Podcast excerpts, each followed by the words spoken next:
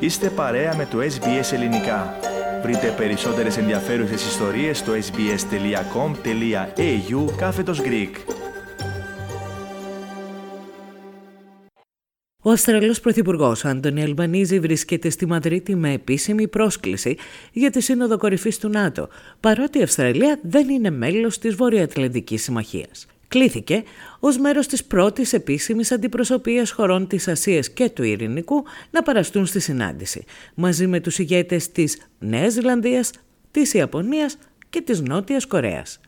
Φτάνοντας στην Ισπανική πρωτεύουσα, ο κ. Αλμπανίζε καταδίκασε την πυραυλική επίθεση εναντίον αμάχων σε εμπορικό κέντρο της Ουκρανίας και εξήγησε πως η επιθετικότητα της Ρωσίας αποτελεί έναν από τους βασικούς λόγους που συμμετέχει στη Σύνοδο Κορυφής του ΝΑΤΟ. Australia condemns the Russian missile strike on the shopping centre in the Ukraine.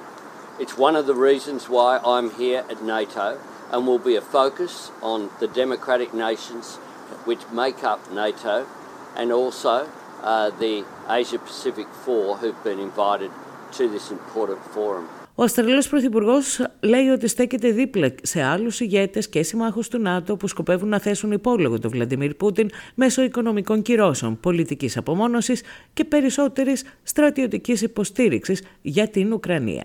Οι επιθετικές ενέργειες του Ρώσου Προέδρου Πούτιν έχουν καταφέρει να μας ενώσουν στην καταδίκη αυτής της θηριωδίας, τόνισε ο Αυστραλός Πρωθυπουργός.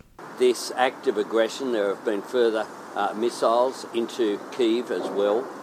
Uh, mean that uh, the world just looks at what is going on there and collectively uh, condemns it uh, because uh, this act of war of aggression is seeing more and more civilians impacted. And Vladimir Putin is uniting the world against him with this sort of atrocity. Σήμερα ο κύριος Αλμπανίζη θα παρουσιάσει το όραμα της Αυστραλίας για τον Ινδοειρηνικό σε δημόσιο φόρουμ του ΝΑΤΟ και αναμένεται να δεσμευτεί πως η Αυστραλία θα υπερασπιστεί τις αξίες του σεβασμού των διεθνών νόμων και της εδαφικής ακαιρεότητας.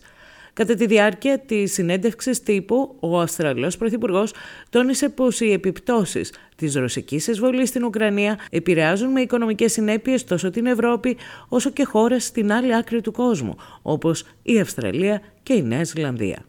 most importantly is the impact on the people of Ukraine, including the innocent civilians uh, who've been targeted uh, by Russia's actions, including uh, the rather extraordinary missile strikes uh, in recent days. Uh, but it's also having an impact on Europe uh, because uh, Russia's invasion is having an impact on global economies and it's placing pressure on individuals, regardless of how far away they are from the direct conflict. That even an island continent like Australia is not immune to these impacts, which is one of the reasons why not just myself, but the leaders of New Zealand are here as well participating in the NATO summit. Κατά τη διάρκεια του πρώτου επίσημου δείπνου των ηγετών που συμμετέχουν στη Σύνοδο του ΝΑΤΟ, σύμφωνα με ελληνικές πηγές, οι πρωθυπουργοί Αυστραλίας, Νέας Ζηλανδίας και Ελλάδας είχαν συνάντηση, κατά την οποία συζήτησαν θέματα ενδιαφέροντα του ελληνικού στοιχείου στις χώρες αυτές. Λέγεται μάλιστα πως ο κ. Αλμπανίζη προσκάλεσε τον Κυριάκο Μητσοτάκη να επισκεφθεί την Αυστραλία. Θέλετε να ακούσετε περισσότερες ιστορίες σαν και αυτήν; Ακούστε στο Apple Podcast, στο Google Podcast, στο Spotify ή οπουδήποτε ακούτε podcast.